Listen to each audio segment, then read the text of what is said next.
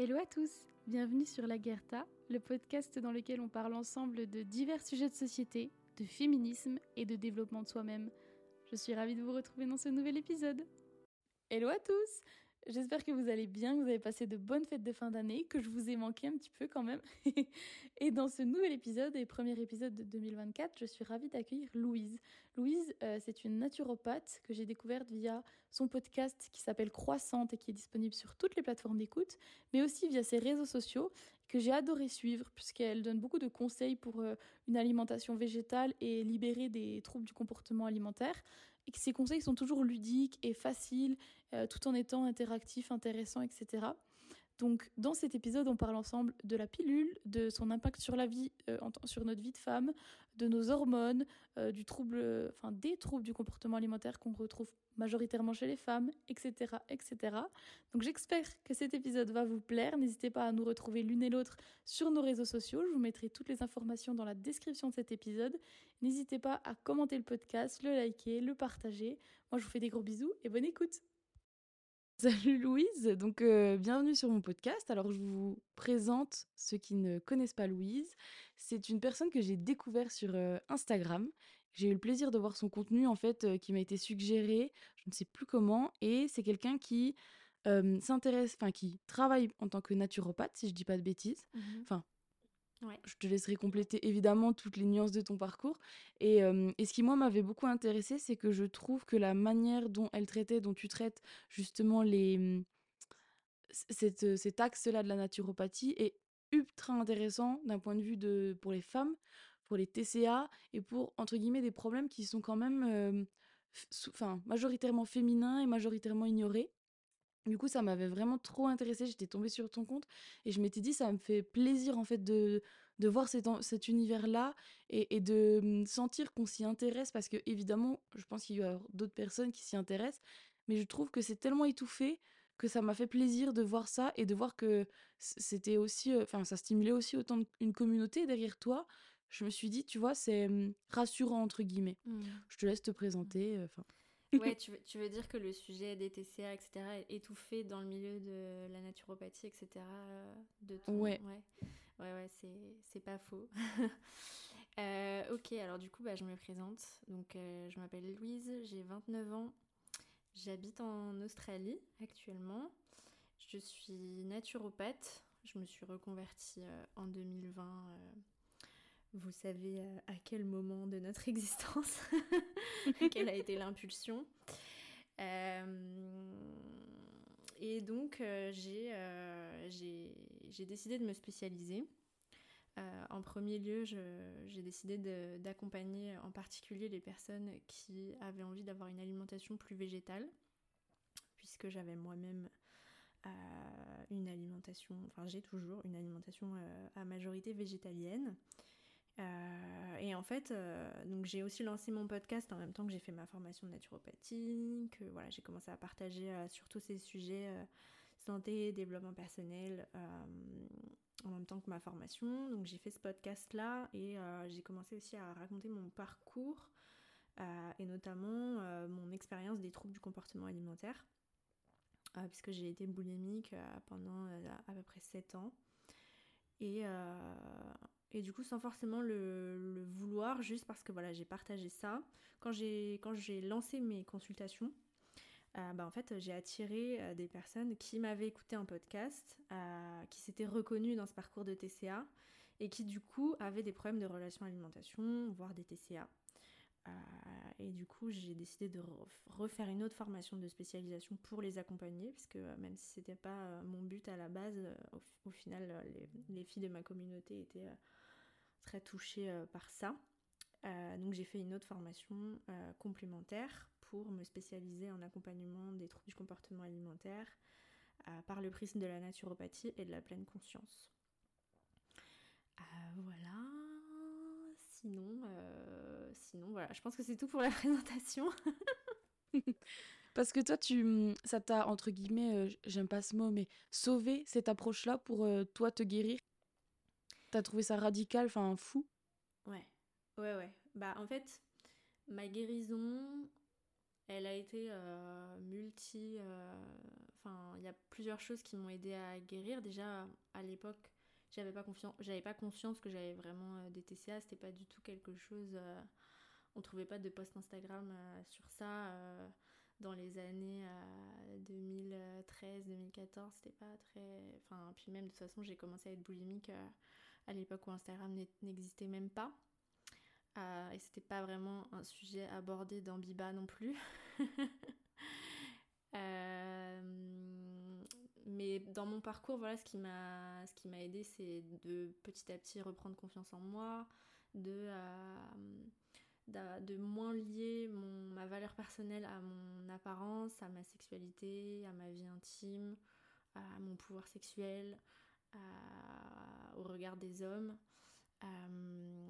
Et puis, ben, petit à petit aussi, donc j'ai découvert un petit peu le milieu de la nutrition, la nutrition végétale, puis la naturopathie, puis le yoga aussi, la méditation. Je pense que c'est toutes ces petites choses qui m'ont permis, euh, en fait, de m'en sortir ben, toute seule, entre guillemets. J'ai jamais consulté de psy spécialisé là-dedans. Euh, donc voilà, ça a été un peu tout un cheminement qui m'a pris des années et qui a été ben, le fruit euh, du, du, de la bonne fortune, on va dire. Euh, et du coup, aujourd'hui, ben, j'utilise en fait tous ces outils pour, euh, pour permettre aux personnes que j'accompagne de profiter des bienfaits de ces outils-là sans être en errance pendant, pendant, des, pendant une décennie. Donc, permettre de, leur permettre d'accélérer leur, leur, processus de guérison, même si euh, c'est pas juste en un suivi de, de trois mois qu'on résout euh, l'intégralité du problème, mais euh, je pense que ça fait gagner pas mal d'années. Donc ouais. Ouais, ouais, non mais c'est sûr. C'est sûr. Et justement, moi, ce qui m'avait. Ben, je crois que c'est comme ça. Enfin, c'est le premier que j'ai écouté, il me semble, mais je sais plus. Mais c'est le premier qui m'a marqué, en tout cas. Tu fais. Bah, c'est dans tes récents, tes, mmh. tes, épisodes les plus récents. Tu as fait un épisode sur le, fin, le féminin blessé et les troubles du comportement alimentaire et le fait que ça soit quand même que les TCA soient quand même quelque chose qui est très féminin d'après enfin ton expérience.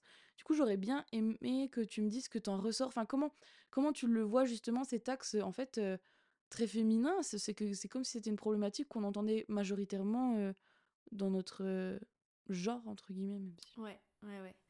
Alors c'est clair que selon les statistiques c'est à peu près 80-20, il me semble. Euh, je dis peut-être des conneries, mais, euh, en tout cas, voilà, c'est quand même majoritairement des femmes qui sont touchées, même s'il y a aussi des hommes. Et euh, s'il y a des hommes qui nous écoutent, voilà, votre, votre souffrance est légitime et vous, faites, vous, êtes tout autant victime un petit peu du même, euh, du même système, parce que la grossophobie, voilà, ça touchait à la fois les, euh, hommes et les femmes, cette pression de la culture, de la beauté, etc. Ça touche aussi les hommes. Euh, mais évidemment, c'est beaucoup plus fort pour les femmes, puisque ben, les femmes sont beaucoup plus opprimées que les hommes hein, dans la société, rien que pour le fait d'être des femmes. Et ben, c'est aussi cette oppression qui fait que on, on ne s'assume pas qu'on va moins réaliser nos rêves, qu'on va plus se prendre la tête sur notre identité, sur notre place dans la société, qui du coup va euh, ben, euh, nous faire baisser notre estime de nous-mêmes et du coup potentiellement nous faire avoir une mauvaise image de nous-mêmes, de notre corps et nous faire tomber euh, dans des TCA, surtout que voilà, la culture des régimes s'adresse aussi principalement aux femmes euh, quand même. Euh, voilà, je crois pas que dans le GQ il y ait 10 000 conseils pour avoir un bikini body. c'est plutôt, plutôt vers voilà, dans les magazines féminins qu'on va pouvoir qu'on va pouvoir trouver ça et voilà c'est beaucoup ça reste quand même beaucoup plus accepté qu'un homme soit plus rond qu'une qu'une femme quoi donc donc, euh, donc voilà, et euh, en consultation, donc euh, c'est assez symptomatique de la naturopathie en général. Hein. Il y a une majorité de praticiens en naturopathie qui sont des femmes et une majorité de clientes en naturopathie qui sont des femmes. et c'est pas qu'une histoire d'intérêt, hein. c'est aussi que scientifiquement, les femmes sont plus touchées par les maladies chroniques aussi. Euh, aussi parce que euh, la médecine euh, ne se base pas forcément sur l'étude des femmes pour, pour faire ses recherches. Donc du coup, les femmes sont beaucoup plus en errance médicale et donc ont encore plus besoin des médecines alternatives pour aller à résoudre leurs problèmes et aller vers un mieux-être. mais du coup, voilà, pour répondre aussi à ta question et le lien avec la sexualité, c'est que donc avec mes clientes, donc toute cette année, j'ai remarqué, ben voilà, j'ai vraiment réalisé il y a quelques mois que finalement, en fait, la cause, il y avait une cause commune, une cause qui revenait euh, très très très fréquemment. Euh, voilà, parce que pour vous donner un petit peu d'explication, en naturopathie, pour ceux qui ne savent pas, on va, on fait une heure et demie de consultation. Une première consultation de naturopathie, c'est une heure et demie. On aborde vraiment plein, plein, plein de sujets autour de la santé, de l'alimentation, mais aussi du background, du, voilà, du passif, des émotions, du vécu et euh, aussi des hormones, donc du cycle menstruel, et aussi euh, de la sexualité. Moi, ça fait partie de mes questions euh, de demander si la personne a une vie intime épanouie, et aussi si elle a subi des violences. Donc c'est des questions qui sont, qui sont délicates. Tous les naturopathes ne vont pas poser des questions aussi poussées, mais moi c'est le cas. Je suis ascendant scorpion, donc j'aime bien lever les tabous. Euh, et en fait, euh, ben, malheureusement, quand on pose ce genre de questions, euh, c'est fréquent. C'est aussi fréquent que tout aille bien et qu'il n'y ait pas eu de violence, mais c'est quand même très fréquent qu'on me dise que ben non, la vie intime, ça va pas, qu'elle soit en couple ou pas, c'est pas très épanouissant, il n'y a pas forcément de plaisir, voire il y a de la douleur. Et quand on demande s'il y a eu des violences, c'est quasiment, c'est quasiment 50% du temps qu'il y en a eu des violences euh, soit physiques, soit sexuelles, voire euh, des, euh, des, des, viols dans l'enfance, de l'inceste. Et c'est vraiment, c'est vraiment beaucoup, beaucoup trop fréquent. Et ça revient du coup souvent avec les personnes que j'accompagne spécifiquement pour les troubles du comportement alimentaire. Et en fait, quand on va vraiment creuser, donc pas forcément au premier rendez-vous, mais au deuxième, voilà mon deuxième rendez-vous de mon accompagnement pour les TCA, on va vraiment parler de la relation au corps pendant aussi encore une heure et demie, parler des émotions, parler de la relation alimentation. Je demande vraiment à la personne d'aller chercher un petit peu dans son passé quand est-ce que ça a commencé tout ça. Et du coup, ce sujet, il revient toujours. Et, euh, en fait, je me rends souvent compte qu'il euh, y a un problème dans les relations avec les hommes, qu'il y a de la violence psychologique, qu'elles euh, elles ne sont pas forcément toujours autorisées à exprimer leurs désirs, leurs besoins ou qu'ils sont bafoués. Et qu'en fait, en fait, c'est la cause principale de pourquoi elles se sentent pas bien dans leur vie, pourquoi elles ont fait des choix dans leur vie qui en fait leur correspondent pas. Euh, pour, c'est la, voilà, la raison pour laquelle elles se forcent toujours à faire des choses où euh, elles n'éprouvent pas de plaisir.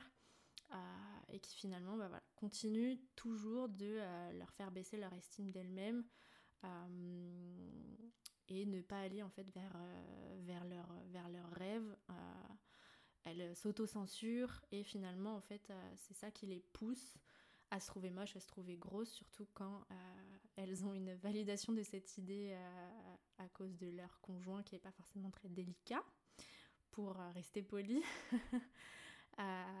et c'est ça qui les pousse en fait à, à faire un petit peu des yo-yo, à se restreindre, puis à avoir des compulsions et compagnie. Euh, et donc, euh, à tel point que j'ai fini par me dire, mais en fait, euh, c'est pas, c'est pas du coaching en alimentation consciente qu'il faut que je fasse, c'est du coaching en émancipation féminine, en, en féminisme en fait.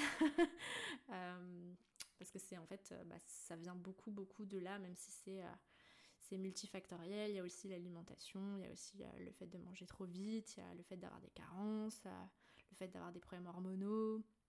Mais voilà, ce truc de, euh, d'en fait, de pas trouver sa place en tant que femme et de se sentir opprimée par le patriarcat, en fait, et d'avoir subi des violences, en fait, ça fait, ça fait vraiment...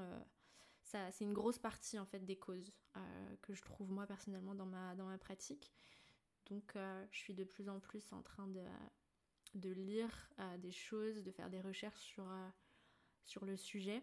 En ce moment, je suis en train de lire un livre très intéressant euh, qui est édité uniquement en anglais, mais ça s'appelle Eating Under the Moon. Il y a un sous-titre aussi, mais je ne l'ai plus, en, plus en tête.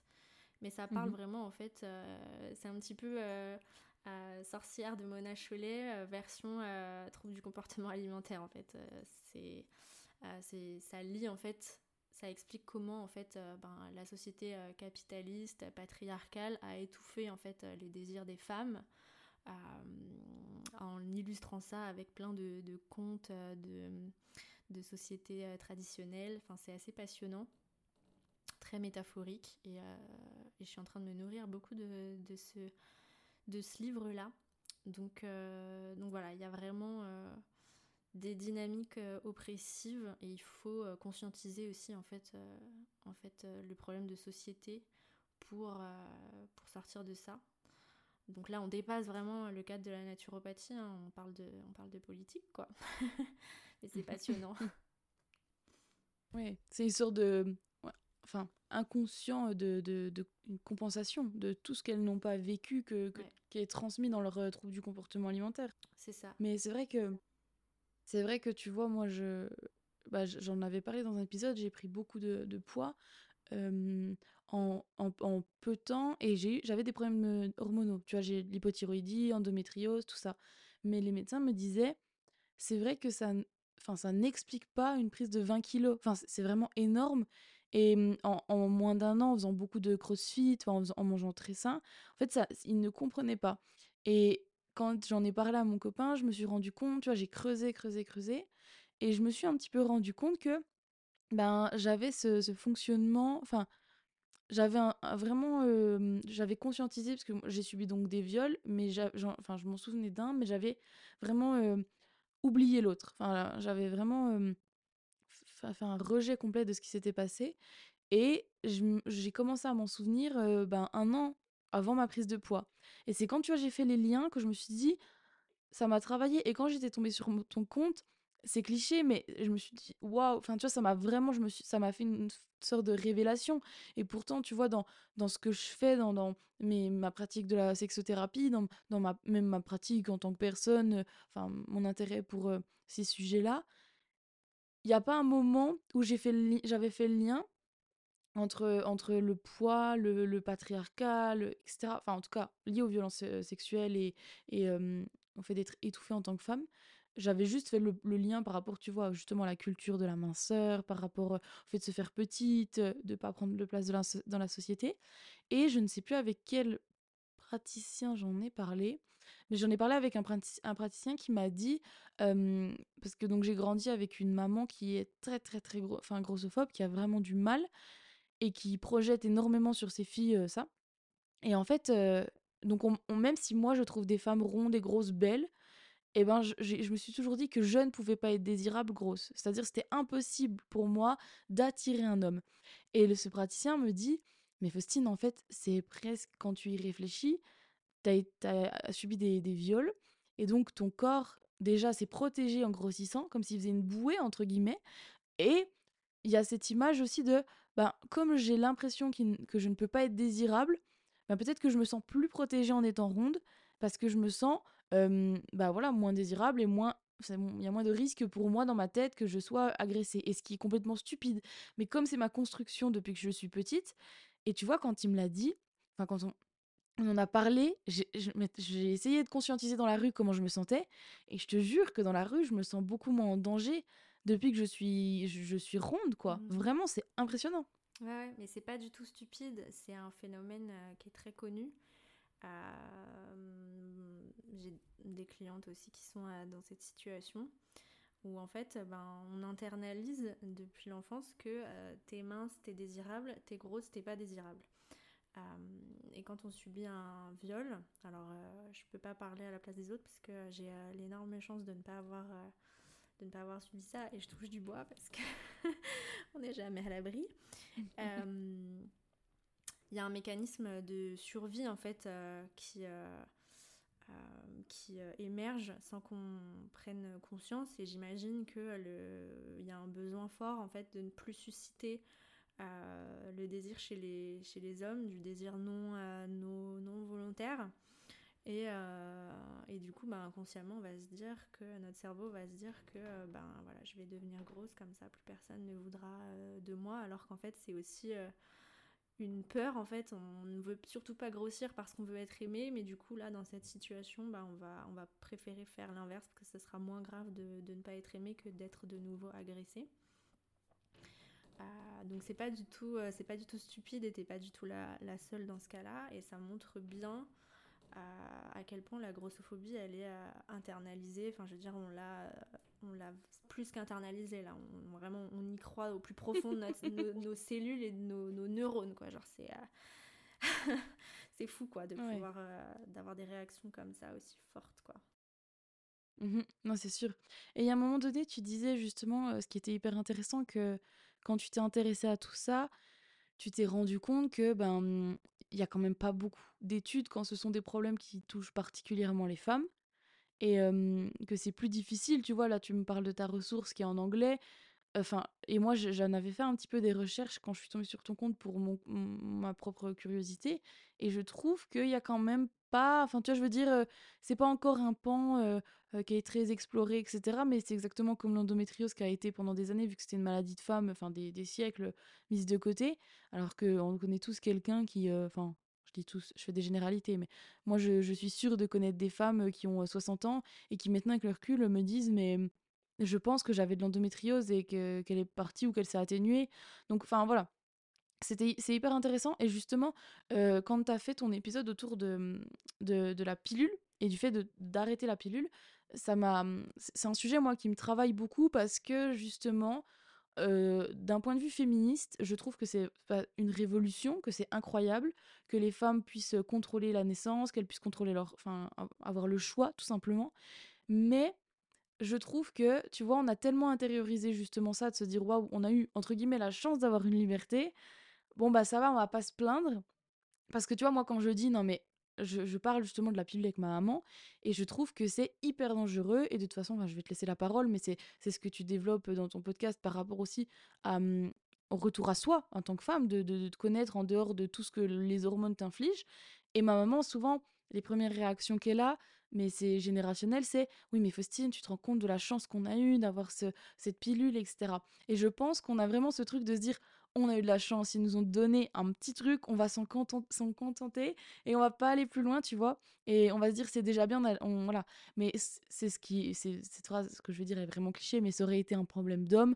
Je pense que ça ferait longtemps qu'on n'aurait pas eu autant, enfin, de pilules avec autant de, de mauvaises euh, conséquences, enfin, de, de, de, de problèmes quoi pour la santé. Et du coup, je trouvais que ce que tu disais était hyper intéressant dans ton épisode sur ton retour, enfin ton arrêt de la pilule. Et c'est vrai que c'est un sujet qui m'interroge parce que moi, en consultation, j'en parle beaucoup avec les filles. Et j'ai du mal parce que, tu vois, je me sens souvent gênée parce que j'ai arrêté la pilule et je trouve que c'est la meilleure décision pour moi. Mais en même temps, je trouve que c'est toujours gênant de, je trouve que c'est toujours gênant de, de, de dire, voilà, c'est vrai que la pilule, moi, ça m'a aidé.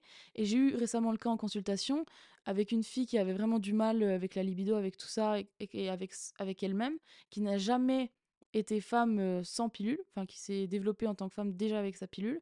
Et moi, je lui disais que voilà, c'est ce qui m'avait aidé, mais que je ne voulais pas, tu vois, je vraiment, je mets des limites. Je voulais pas l'influencer là-dedans. Et c'est vrai que la, séance d'après, ça l'avait quand même travaillé. Elle me disait, j'y pense de plus en plus, à arrêter, à changer. Et je trouve que c'est vraiment un sujet qui est perturbant en tant que professionnel, tu vois, je veux dire, en lien avec la santé. Et, et je vois, voilà, c'est un truc dont je voulais parler avec toi, de, de, ton retour à ton corps, de ton, de ton retour à, toi, de comment tu conseilles tes, tes patientes par rapport à ça, sans être dans le truc de oui, ben arrête la pilule et de tout ce que ça engage après, quoi. Mmh. Alors, euh, en fait, par rapport au fait que euh, la pilule était une libération euh, pour les femmes, donc oui, ça l'était à l'époque et dans le contexte de l'époque. dans le sens où avant, donc dans les années 50-60, on était dans une société encore plus patriarcale que maintenant. et et les femmes euh, ne pouvaient pas avoir euh, de vie sexuelle hors mariage. C'était euh, c'était vraiment bah, très très mal vu et avoir des enfants naturels, c'était c'était l'opprobre. Donc, en fait, ça a été une libération parce que du coup, ça a permis aux femmes déjà de se dire bon, ok, déjà, je suis pas obligée d'avoir des enfants, ou en tout cas d'avoir des ribambelles d'enfants et passer ma vie à faire ça finalement ou en mode bah voilà j'ai un rapport sexuel j'ai un enfant quoi. Genre c'est c'est très très voilà, c'est très opprimant quoi comme comme comme concept. Donc c'était en fonction ça a été une avancée féministe pour l'époque par rapport au contexte mais aussi par rapport à la connaissance du corps de la femme de l'époque. C'était une première porte de sortie vers plus de liberté.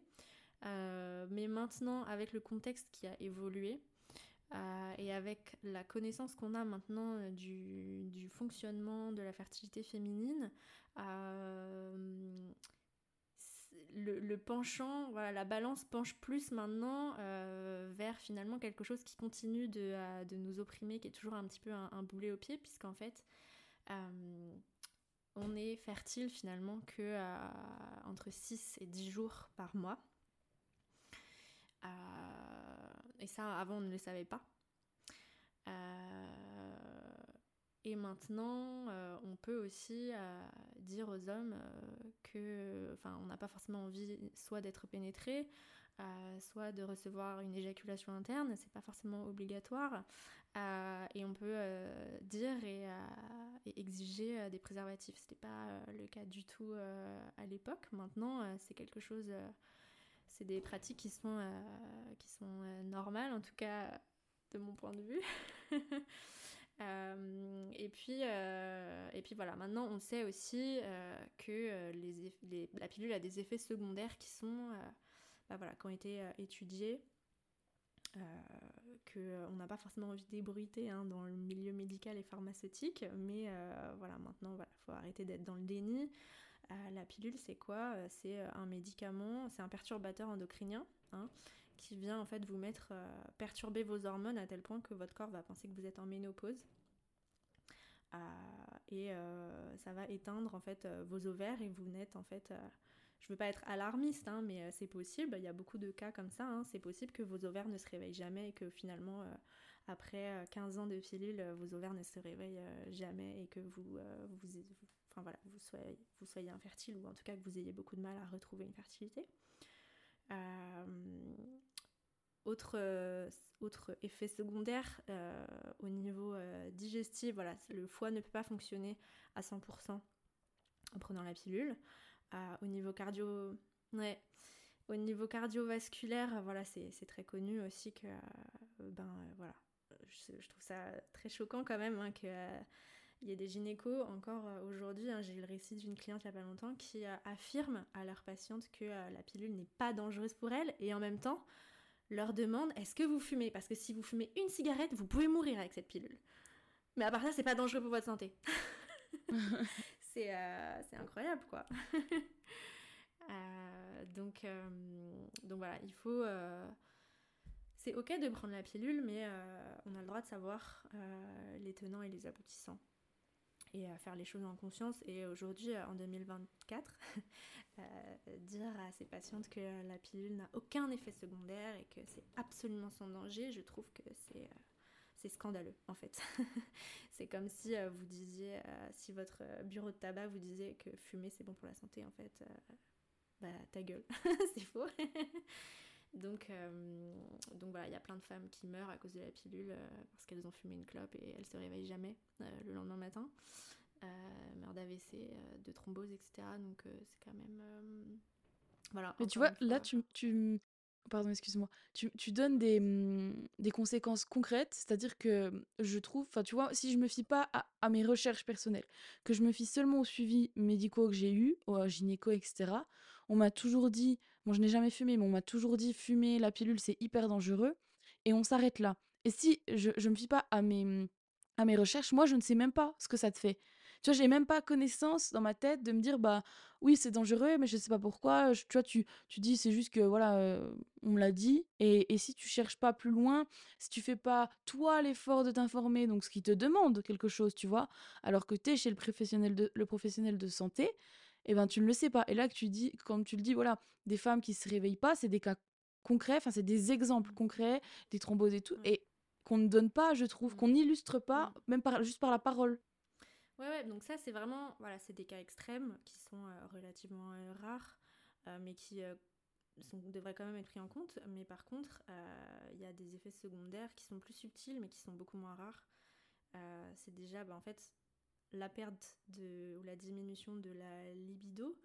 Euh, mais c'est pas, moi quand je parle de libido, c'est pas euh, juste avoir envie de ken.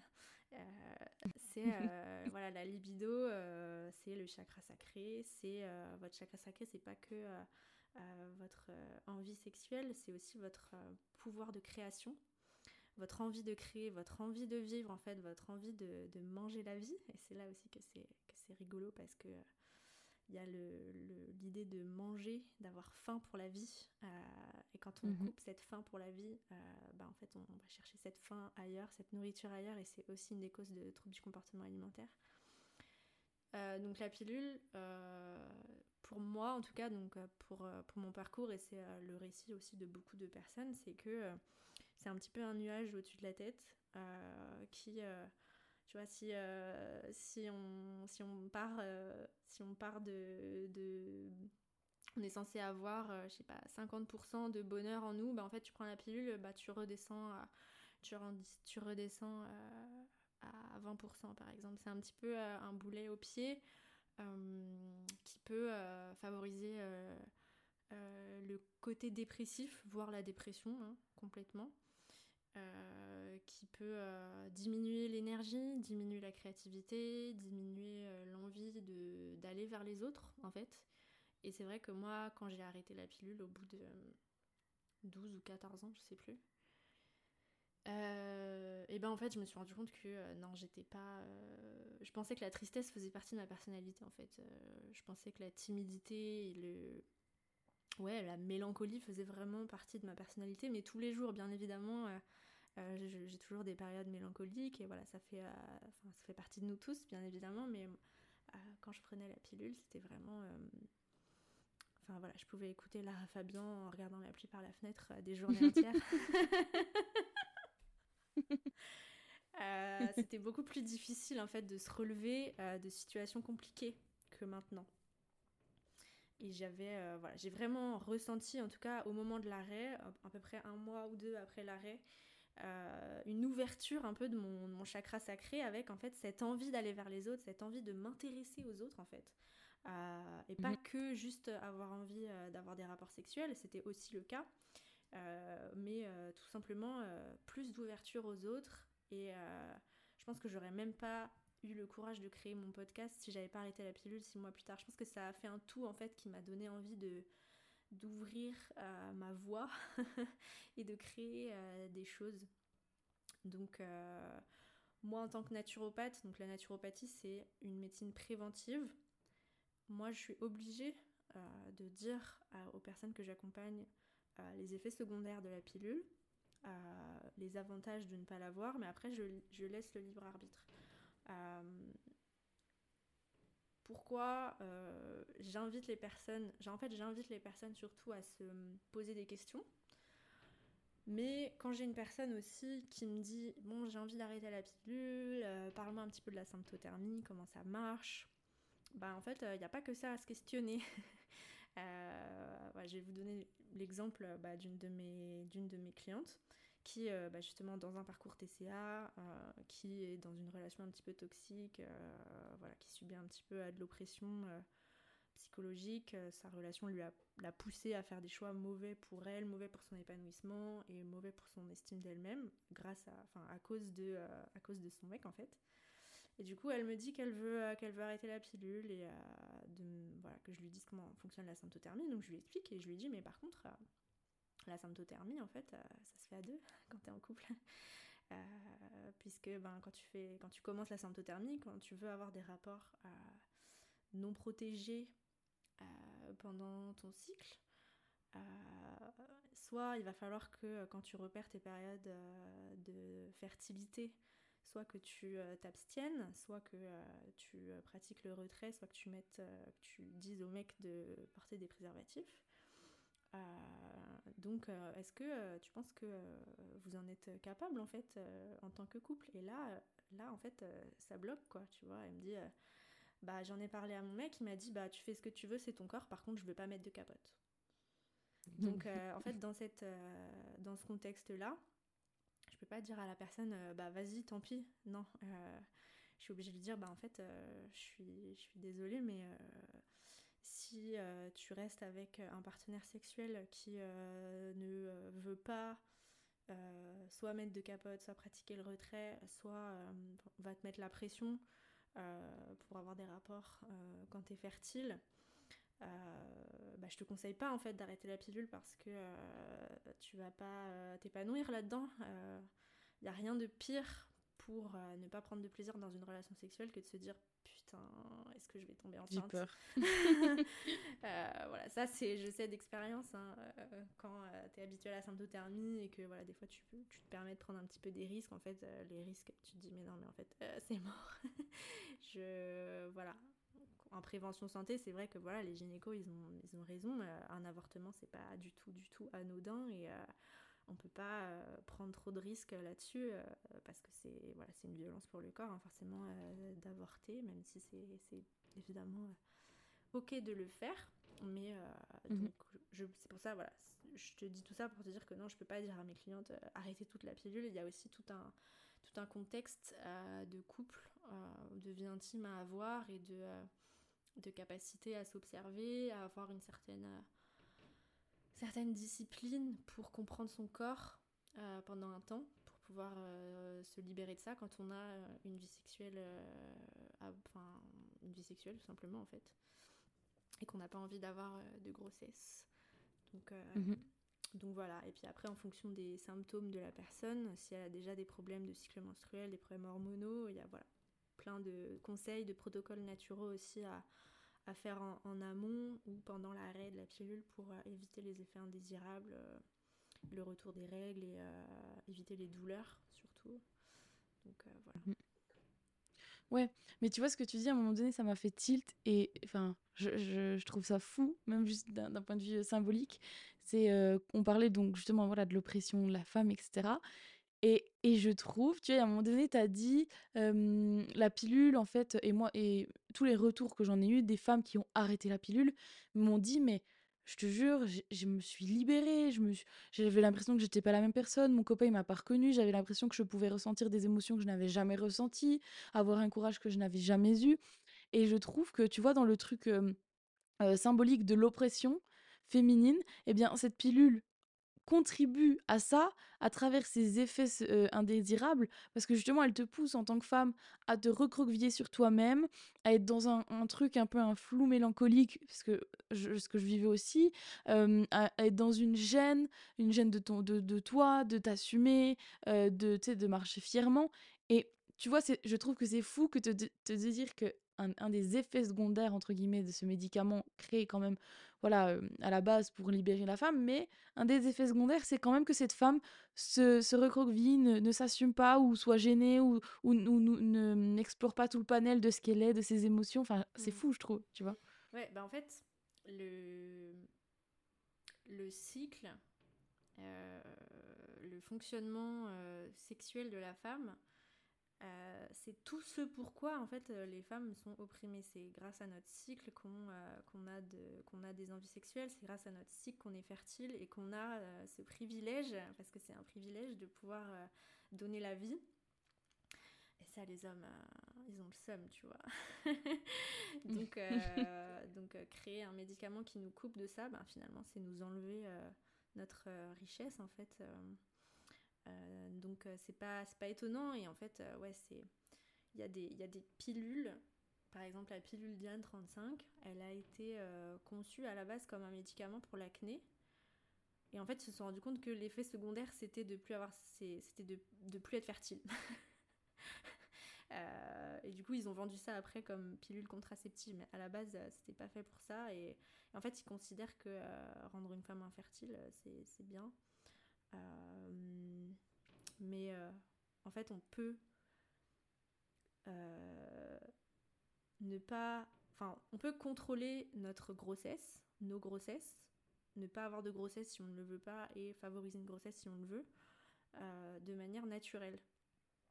Et, en fait, la sagesse des femmes là-dessus, elle est millénaire. Hein. On n'a pas appris ça, on n'a pas appris ça il y a 20 ans. Hein. Sauf qu'avant, c'était des pratiques qui étaient considérées comme bah, des pratiques de sorcières, quoi. Et ben, c'est en train de, en train de revenir, quoi, heureusement.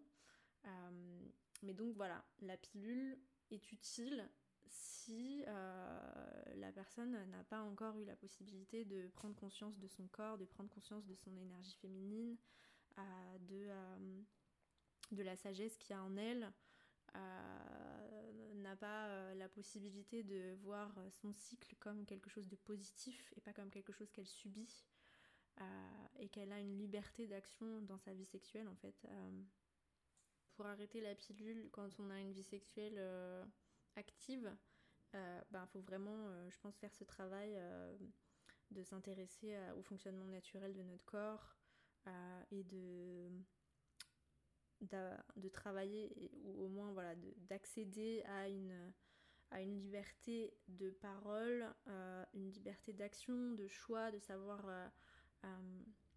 communiquer de manière assertive avec ses partenaires sexuels pour mettre ses limites et, et avoir aussi ben, l'espace mental euh, pour, euh, pour apprendre à se connaître, euh, parce que ça prend du temps, ça, ça demande une forme de rigueur aussi de après avoir pris cette pilule pendant des années, ça demande voilà une, rigueur pour s'observer de manière quotidienne, pour comprendre comment qu'est-ce qu'on ressent à tel jour, et apprendre à reconnaître en fait euh, ces moments de fertilité.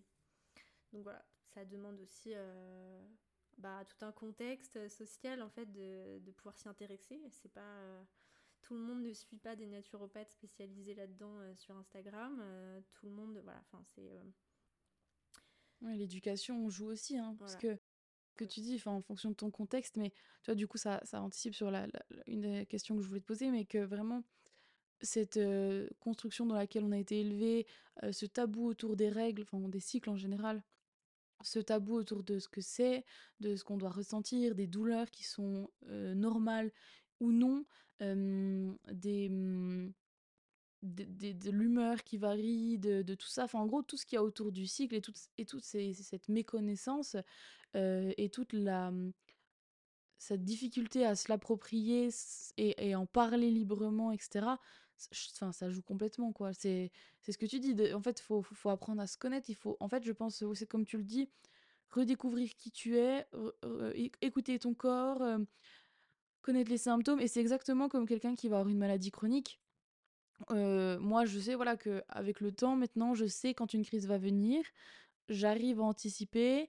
mais parce que je ça me demande un travail énorme de d'écoute du corps de de reconnexion d'apprentissage mais du coup, en fait, je pense que il faut. Enfin, ce qui est bien aussi, c'est que maintenant, tu vois, je trouve que j'arrive à le voir de manière hyper positive en me disant, ben, tu vois, tu, je vois mon corps comme un colloque, comme un. Voilà, on collabore ensemble. Et je me dis, ben, c'est une manière d'apprendre à le connaître, d'apprendre à le chérir aussi, que de faire attention, d'être alerte sur euh, comment je me sens, etc. Et je trouve ça hyper riche. Comme tu, tu le dis, c'est lié à tout, pouvoir de création, même voilà, la créativité, à tout ça. Et, à tout ce que tu es, tout ce que tu dégages. Je trouve ça bien de justement ce retour au, au naturel sans pour autant euh, aller accoucher euh, une branche dans les, dans les dents entre les bois. C'est pas. tu vois rêve. Mais.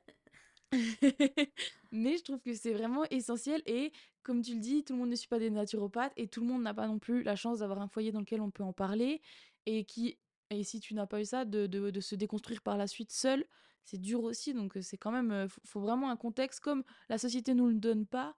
Toi, de ton côté, il faut vraiment aller le mmh. chercher, quoi.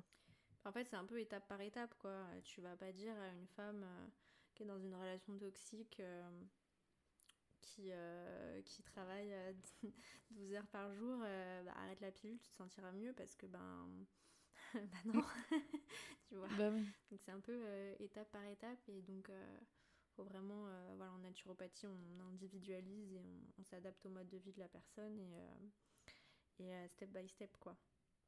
Mais ouais, par rapport aux, douleurs menstruelles, bah, c'est pareil, en fait. Malheureusement, quand on, quand on va chez le médecin pour dire qu'on a, qu'on a mal pendant ses règles, bah, on nous dit que c'est normal en fait, que limite c'est écrit dans la Bible. Hein, on enfantera dans la douleur et, et voilà, et puis, tant pis pour vous quoi. Alors que bon, c'est. Voilà, je pense que pour moi c'est une évidence, mais euh, j'entends tellement de témoignages. Là, il n'y a pas très longtemps, j'ai écouté le podcast, le, le podcast, le podcast de Juliette Katz. De Juliette. Euh, où elle avait une invitée du coup pour parler d'endométriose et euh, en fait la fille, elle n'avait pas du tout l'air d'avoir eu recours à, aux médecines naturelles, aux plantes. Jamais, jamais, jamais quoi. Elle a un parcours santé uniquement santé allopathique et et elle trouve euh, aucune explication ni aucun euh, soulagement alors qu'il y a quand même euh, il y a quand même des choses à faire il y a toujours même si voilà la médecine naturelle n'a pas forcément réponse à tout et solution à tout et on va pas vous guérir comme ça forcément même s'il y a des gens à qui, avec qui ça marche très très bien. Mais il y a toujours des choses naturelles à faire pour soulager les douleurs. Et puis aussi enfin voilà la naturopathie c'est pas que les plantes etc c'est qu'est-ce que vous mettez dans votre assiette aussi. Mhm. et la nutrition dans le cadre euh, euh, des problèmes euh, menstruels, des problèmes d'endométriose, des problèmes de douleur, bah, c'est quand même au moins 50% du problème. Quoi. Donc, donc ça me rend triste en fait de savoir qu'il y a la majorité des femmes en fait qui souffrent d'endométriose, soit sans le savoir, soit sans trouver de réponse. sans connaître en fait la naturopathie, la médecine holistique et qui subissent ça en pensant que c'est une fatalité alors que ça ne l'est pas. Et donc voilà, je, je le répète, euh, c'est normal de se sentir un petit peu euh, fatigué, d'avoir des inconforts, que ça tire un petit peu euh, à la rigueur pendant les règles. Ah, mais c'est absolument pas normal de tomber dans les pommes et de vomir de douleur en fait. Ça c'est et si votre IRM dit que vous avez rien, c'est pas que vous avez rien, hein. c'est juste que la médecine allopathique est incompétente et ne, ne trouve pas enfin en tout cas dans votre cas, ne trouve pas euh, la cause et la raison, mais euh, c'est pas dans votre tête quoi. Oui, c'est sûr. C'est sûr. Puis le problème aussi bah, de cette médecine allopathique, c'est que en fait, tu moi j'ai eu ce truc des médecins qui disent bon bah voilà, je pense que tu as ça, donc je cherche ça, et t'as beau, enfin vraiment je grossis le trait, mais en gros, je cherche ça dans ma radio, et il y a beau avoir un truc de ouf à côté dans la radio, je vais pas l'explorer, je vais pas l'exploiter, je vais pas l'explorer parce que je me suis dit en tant que médecin, c'était ça que j'allais chercher. S'il y a pas, tant pis, je vais pas plus loin. Et tu iras voir un autre spécialiste qui va faire la même radio, qui va faire le même IRM, la même éco-pelvienne et qui va le voir. Enfin, tu vois, je veux dire, c'est hyper. Après, aussi, tu as des coups de chance. Moi, je suis passée après, et c'est ce, ce qui m'a entre guillemets pas sauvé, mais qui m'a aidé vraiment grandement, c'est d'être passé dans une clinique spécialisée dans les problèmes de fertilité, de tout ça, qui du coup m'a vraiment bah, bichonné aussi, parce qu'en fait, il ne voit que des femmes qui sont en lien avec des grossesses, des problèmes de fertilité, des congélations d'ovocytes, toutes ces choses-là. Et donc, en fait, ce n'est qu'un personnel qui est adroit et qui, qui sait déjà te, te, prendre en charge et te rassurer. Et, et, tu vois, déjà, rien que passer de ça à ça, je trouve que ça aide parce que, comme tu dis, déjà, il y a des gros problèmes de compétences, enfin, d'intérêt de, autour de ce sujet. Et en plus, il y a un problème dans le traitement. C'est-à-dire que moi, je me souviendrai toute ma vie, je suis, je suis allée faire une. merde, je sais jamais, quand t'es dans le tunnel, là, tu une IRM, bah, quand t'es dans un tuyau, là. Et je vais. Voilà, une IRM, je vais, je donne la feuille à la soignante. Mais tu vois, c'est pas des reproches parce qu'ils sont épuisés, il y a vraiment plus, enfin ils ont trop de travail et c'est un problème général de l'hôpital en France, tu vois, de vraiment les traiter euh, de cette façon-là, ça, ça, les, ça, ça, ça mène ce personnel à la fatigue. au même point que c'est le, si c'est un système oppressif. C'est euh, ça, c'est ça. Qui met pas la santé euh, et les systèmes de santé en priorité, donc c'est pas la faute des médecins ou des infirmières, hein, c'est le contexte dans lequel ils évoluent. Ouais. Exactement. Et tu vois, j'arrive et je donne mon ordonnance et elle me dit ah c'est pourquoi etc. Je connais pas cette euh, cette, euh, cette analyse là et je lui dis ben voilà c'est parce que j'ai des problèmes de fertilité machin. Puis elle voit mon âge, elle me dit vous avez 23 ans et, de manière très maladroite elle me dit oh là là j'aurais pas du tout aimé faire ça à votre âge. Oh la flemme j'espère machin euh. et tu vois très très maladroit et en fait toi tu es déjà dans quelque chose où où tu, tu, es perdu, on te ballotte de médecin en médecin, à chaque fois tu dois réexpliquer toute l'histoire, ramener tout ton dossier, et en fait, c'est enfin vraiment en tant que femme, c'est un combat et c'est un combat même sans maladie chronique. C'est un combat de, d'être bien suivi, de faire les choses correctement et de te, de, te sentir écouté et chouchouté. Donc oui, quand vous avez mal, quand vous avez quelque chose, c'est pas dans votre tête, c'est juste qu'on n'a pas trouvé. Et, et l'errance parfois peut être longue parce qu'il y a tellement de pathologies en termes d'utérus, enfin de maladies des ovaires polykystiques, enfin toutes ces choses-là. Il y a tellement de choses qu'on peut trouver que juste parfois le chemin est long, quoi. Mmh.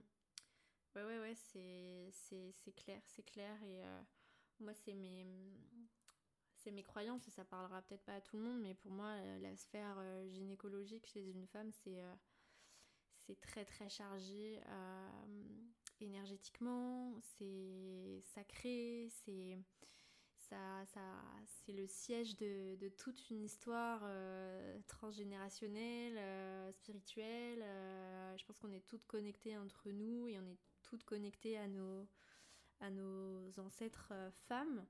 Et je pense, moi je suis convaincue que une partie des causes de, des douleurs menstruelles et des douleurs voilà, de l'endométriose, c'est parce qu'en fait la, la, la sagesse des femmes parle en fait et que c'est un symptôme qui crie euh, notre oppression en fait. Euh, c'est c'est pour vous donner un exemple euh, très basique quand enfin en tout cas voilà moi mon expérience quand vous avez des problématiques de mycose chronique ou quand vous avez une mycose après un rapport sexuel, en général, c'est parce que vous aimez pas trop la personne ou que le rapport sexuel il vous plaît pas trop. moi, je suis persuadée en fait que notre notre euh, Yoni, pour le dire, pour le dire joliment, euh, nous parle et vit et nous envoie des messages encore plus forts que euh, voilà, le corps nous envoie des messages pour nous exprimer ces maladies, nous exprimer les choses qu'on fait mal dans notre hygiène de vie, dans notre vie, dans notre mode de vie.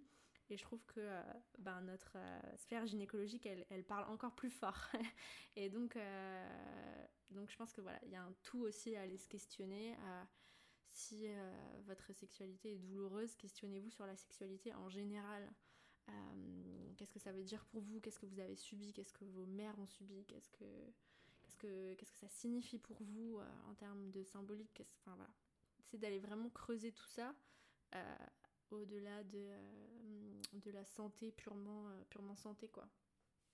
Mmh. c'est sûr. Et tu vois, moi j'ai quand même un médecin qui m'a dit, et qui du coup n'est pas dans cet aspect un peu plus on va dire, spirituel ou recherché par rapport à l'aspect transgénérationnel, etc., qui m'a quand même dit qu'il le voit dans cette clinique spécialisée, qu'il le voit en fait que souvent, quand une femme, par exemple, voilà, lui, il, a des cas de, il avait des cas de patientes qui faisaient beaucoup de fausses couches. Et en fait, il a voulu avoir le dossier médical, il a voulu s'intéresser au dossier médical de la mère, etc., enfin, de toute la, toutes les femmes en fait de, de, de, cette famille et il s'est rendu compte que bon comme c'était tabou à l'époque et que c'est quand même encore un sujet qui est, qui est difficile bah on n'en parlait pas ou on passait à autre chose soi-disant très vite enfin voilà c'était pas abordé de la même façon et qu'en fait dans cette famille et comme beaucoup d'autres femmes ben il y avait vraiment un traumatisme soit un traumatisme d'inceste tu vois?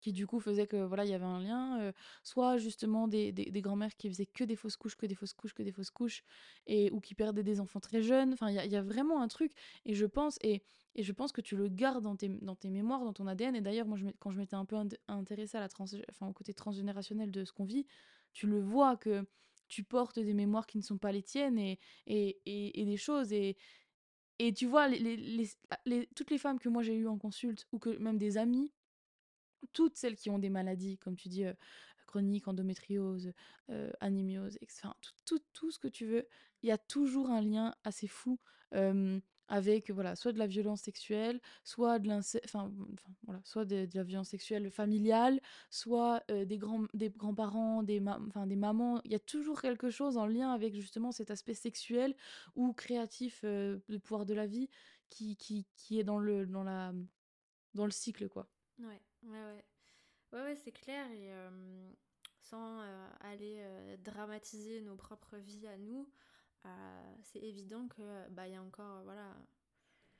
Je pense que nos les générations du siècle dernier, je pense que c'était impossible en fait pour une femme de pas se faire violer au moins une fois dans sa vie en fait, mhm. soit par son mari, soit en fait tout au long de sa vie en fait c'est c'était tellement c'est tellement banal en fait c'est limite une femme n'a pas le droit de faire l'amour autrement qu'en se faisant violer en fait limite avec la violence ouais. donc c'est pour moi c'est évident que c'est pas anodin et qu'on porte cette charge là euh, et que euh, la culture du viol aujourd'hui, il euh, faut la combattre et qu'en fait, comment on guérit à 100% d'un viol, comment on guérit à 100% ces mémoires transgénérationnelles de viol, mais en fait, on peut pas. on peut pas. La seule façon de se battre, c'est de lutter contre pour que ça se reproduise de moins en moins et changer la société pour que les femmes ne se fassent plus violer en fait. Il n'y a que ça à faire. Donc moi j'invite j'invite toujours mes clientes à, s'engager un peu euh, bah, dans, les, dans les luttes féministes, en fait, euh, à leur échelle, ou en tout cas à commencer à se poser des questions, à commencer à en parler, et à commencer à dire euh, non. je, je suis, je, mon corps m'appartient et je sais poser mes limites et je dénonce ce qui ne me convient pas. C'est déjà énorme en fait. Ouais, ouais. Et bah, du coup, pour, pour finir là-dessus, enfin, et puis pour finir généralement, comment toi, justement, donc, pour, si on veut, par exemple, en tant que femme, s'ouvrir à ça, se faire suivre, comment est-ce que toi, tu, qu'est-ce que toi, tu proposes exactement? Voilà, j'ai regardé, mais je te laisse, je te laisse faire ton explication. Ben, moi, je vous conseille de, d'explorer ces sujets-là de commencer à vous poser euh, des questions, de commencer à suivre euh, des femmes qui en parlent. de si votre euh, déjà si vos médecins, si vos gynécologues ne vous conviennent pas et sont ne se montrent pas très compréhensibles d'en changer, je sais que c'est compliqué parce qu'on n'a pas forcément l'embarras du choix, mais quand c'est possible de changer, si ça fait trois générations que vous êtes avec le même gynécologue, Jean-Michel qui a 80 ans bientôt, bah, peut-être que vous avez une autre option, peut-être une sage-femme euh, dans votre région euh, avec qui vous pouvez vous tourner, déjà vous pourrez peut-être trouver un petit peu plus d'informations et de compréhension et de douceur aussi. Euh, après, voilà, je vous conseille bien évidemment de suivre des naturopathes qui vous attirent sur Instagram. Et bien évidemment, si vous avez des troubles, des douleurs, des problèmes hormonaux, une volonté de de vous occuper de vous, de soigner euh, ben, soit votre corps, euh, soit d'aller vers euh, un arrêt de pilule par exemple, de vous faire accompagner si vous en avez le budget. Voilà, après, il y a toujours des options un petit peu accessibles. Voilà, il y a divers, diverses formes de se faire accompagner, diverses façons de se faire accompagner. Euh, moi personnellement, du coup, je, me focalise dans l'accompagnement euh, plutôt des femmes. Du coup, j'ai eu euh, deux clients hommes. C'était sur des sujets de, TCA aussi, mais du coup, c'est pas pas pareil. Il n'y a pas a pas le même écho. donc voilà, je, je, considère que je suis plutôt accompagnante pour les femmes. Donc ensemble, du coup, on va pouvoir vraiment parler sans tabou de tout ce qui vous tracasse je vais vraiment faire un petit peu euh, ma petite sociologue euh, pour comprendre qui vous êtes, quels sont vos besoins, quelles sont les choses qui vous freinent. Euh, on va pouvoir parler d'alimentation, on va pouvoir parler de valeurs, on va pouvoir parler d'émotions, on va pouvoir parler de relations. Voilà, c'est un peu du coaching de vie, slash nutrition, slash naturopathie. voilà. donc moi, du coup, je... si vous avez des problèmes de relation à l'alimentation, de problématiques euh, liées à votre corps, donc j'ai un, accompagnement dédié à cette euh, problématique. C'est un accompagnement qui s'appelle euh, Cookie Forever. bon, en ce moment, je suis en train de réfléchir à remanier mes offres, etc. Mais je pense que Faustine vous mettra le lien vers mon site dans la description de l'épisode. Et puis, bah, du coup, vous pouvez m'envoyer des messages pour m'expliquer un petit peu ce que vous avez pensé de tout ce que j'ai dit, si ça vous a fait écho et euh, n'hésitez pas à me dire ce que vous euh, ce que vous vivez, quels sont vos ressentis, quelles sont vos problématiques et, euh, on peut on peut en discuter pour savoir si si je peux être la personne qui vous conviendrait pour faire un, un petit bout de cheminement vers vers votre épanouissement et vers, vers la réalisation de vos objectifs profonds de ce que vous avez vraiment envie de vivre en tant que femme dans cette vie qui va bien au-delà de gagner de l'argent et être mince et trouver l'amour. Il y a plein plein d'autres choses qui, qui, peuvent émerger et qui peuvent où ça peut vous rendre heureuse en fait de, euh, de pouvoir y accéder et en tout cas de cheminer vers ça et c'est aussi ça qu'on va faire dans euh, cet accompagnement là en fait euh, je vais vous aider à faire émerger quels sont, quels sont vos, vos, vos, profonds rêves que vous enfouissez sous des couches d'injonction patriarcales Ouais, ouais, non. Oui, bah, de toute façon, je mettrai directement les liens vers ton site, ton compte Instagram, ton podcast. Et j'ai vu, alors je sais pas si c'était une offre temporaire ou pas, je me souviens plus, que tu avais mis un, un guide pour, que j'ai téléchargé pour l'alimentation végétale. Pour petite, enfin, ça, ça peut aussi parce que moi, alors ça, c'est mes croyances, et, justement, j'ai fait le choix sur Instagram de, de, clôturer et de ne plus vraiment parler de ça, de vraiment me concentrer sur ma pratique, sur l'aspect féministe, etc., mmh. et de m'écarter un petit peu de mes croyances, on va dire, spirituelles. Mais c'est vrai que hum, si, je, voilà, je parle de mes croyances spirituelles, je pense que pourtant je mange de la viande, j'essaye de limiter, j'essaye vraiment en ce moment de, justement, de, de moins manger, bah, j'en mange pas beaucoup, mais voilà, d'arrêter progressivement. Je pense quand même que, voilà, il y a aussi ce truc de le, ce qu'on mange, euh, le fait de manger des animaux morts, le fait de porter du, cuir, enfin de porter des choses, des hugs où les animaux ont été maltraités, je pense que tu portes aussi avec toi, en toi, avec ton alimentation et sur toi, euh, des souffrances qui, pour moi, du coup, s'ajoutent à ce que tu portes déjà en tant que femme, en tant qu'homme, euh, ce que tu portes des générations précédentes. Je pense qu'il y a un truc là-dessus et je, je, trouvais justement que ton guide, c'est bien parce que c'est hum, c'est petit à petit. Et c'est, enfin, juste, tu, tu, peux prendre ce que tu as envie de prendre et tu, tu fais ta, ta soupe avec ce que mmh. tu donnes comme conseil euh, quand tu as envie de commencer un petit peu à faire attention, à te questionner. Et, et voilà, et je trouvais ça bien. Donc, je sais pas s'il était euh, offert au moment où moi j'étais chargée. mais... du coup, j'ai un tout petit e-book ouais, qui me semble que j'ai vu que tu l'avais téléchargé, donc est gratuit, qui s'appelle Baby Veggie. c'est un petit peu un, un premier guide, un premier un premier mémo pour les gens qui ont euh, envie de réduire la viande ou euh, de devenir végétarien. C'est un petit peu vraiment le B à bas qu'il faut savoir euh, pour commencer. et donc ça c'est un petit guide, voilà, il fait, il fait 4-5 pages. avec voilà, des choses très visuelles à coller sur votre frigo voilà, pour, pour vous en souvenir facilement. et donc il est gratuit. Et, euh, et, par la suite, du coup, vous avez aussi euh, mon autre e-book euh, qui lui est payant, mais un, petit prix. pour le coup, là, c'est un, vrai e-book de plus de 60 pages s'appelle VG Forever. Donc là, qui s'adresse plutôt à des personnes qui ont envie d'avoir une alimentation végétale durable, sans forcément être vegan à 100%, mais en tout cas, soit d'être végétarien, soit voilà, d'avoir une alimentation plutôt végétale de manière durable, sans risque et carence ni restriction.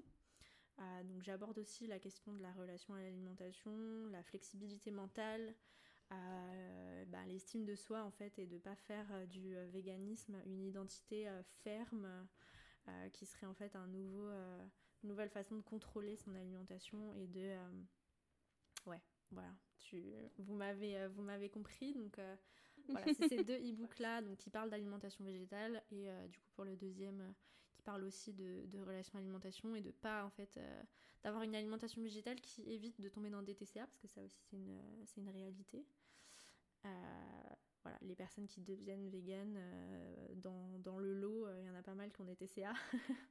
Donc ça permet d'avoir une réflexion sur tout ça et d'avoir aussi quelques outils naturels pour améliorer son sommeil, sa, digestion euh, donc, euh, donc voilà, c'est un petit peu une première, euh, une première porte. Et puis j'annonce aussi, ben voilà, je vous invite à, me suivre parce que je vais travailler sur un programme en ligne qui va parler de tout ce qu'on s'est dit, un programme en ligne vraiment qui va mêler naturopathie, troubles du comportement alimentaire, mais qui va vraiment être des outils pour les femmes aussi pour se libérer de tout ça, avec des pratiques pour se libérer de tout ce dont on a parlé, avec à la fois des outils naturels pour tout ce qui est cycle menstruel, santé mentale, et puis un petit peu tout ce que je partage dans mon accompagnement naturel qui peut être en fait fait de son côté à la maison. Donc je vais travailler sur tout ça, j'espère le sortir avant la fin de l'hiver. Euh, pour que voilà, ce soit une version en fait de mon accompagnement euh, moins cher et euh, du coup à faire, à faire en ligne quoi. Trop bien, trop trop bien. Et en plus les gens ont pu te découvrir et je pense que je pense que ça peut, enfin qu'ils iront, qu'ils iront regarder. En tout cas, moi je mettrai tous les liens pour qu'ils puissent venir te voir. En tout cas, c'était un plaisir de t'accueillir sur mon podcast. Ça m'a vraiment ça m'a vraiment fait plaisir que tu acceptes parce que j'avais vraiment matché avec ton univers. Donc, euh, et euh, je suis très contente de, tout ce qu'on s'est dit. C'est hyper intéressant et d'avoir le point de vue aussi un peu euh, santé dans l'aspect féminisme, etc. Pour moi, c'est un axe qui est très important. Et du coup, j'étais super contente. Donc, franchement, merci beaucoup. C'était vraiment un très bon moment pour moi. Et eh ben, tout pareil pour moi et j'ai hâte qu'on inverse les rôles maintenant dans mon, dans mon podcast à moi. Donc, donc euh, ouais, il y aura deux interviews croisées, euh, une sur ton podcast et une sur le mien. Donc euh, voilà, je l'ai pas dit, mon podcast s'appelle Croissante, donc vous pourrez aussi venir écouter Westine dans mon Ah, je mettrai de toute façon. Je mettrai de toute façon ton podcast dans le dans le dans la description.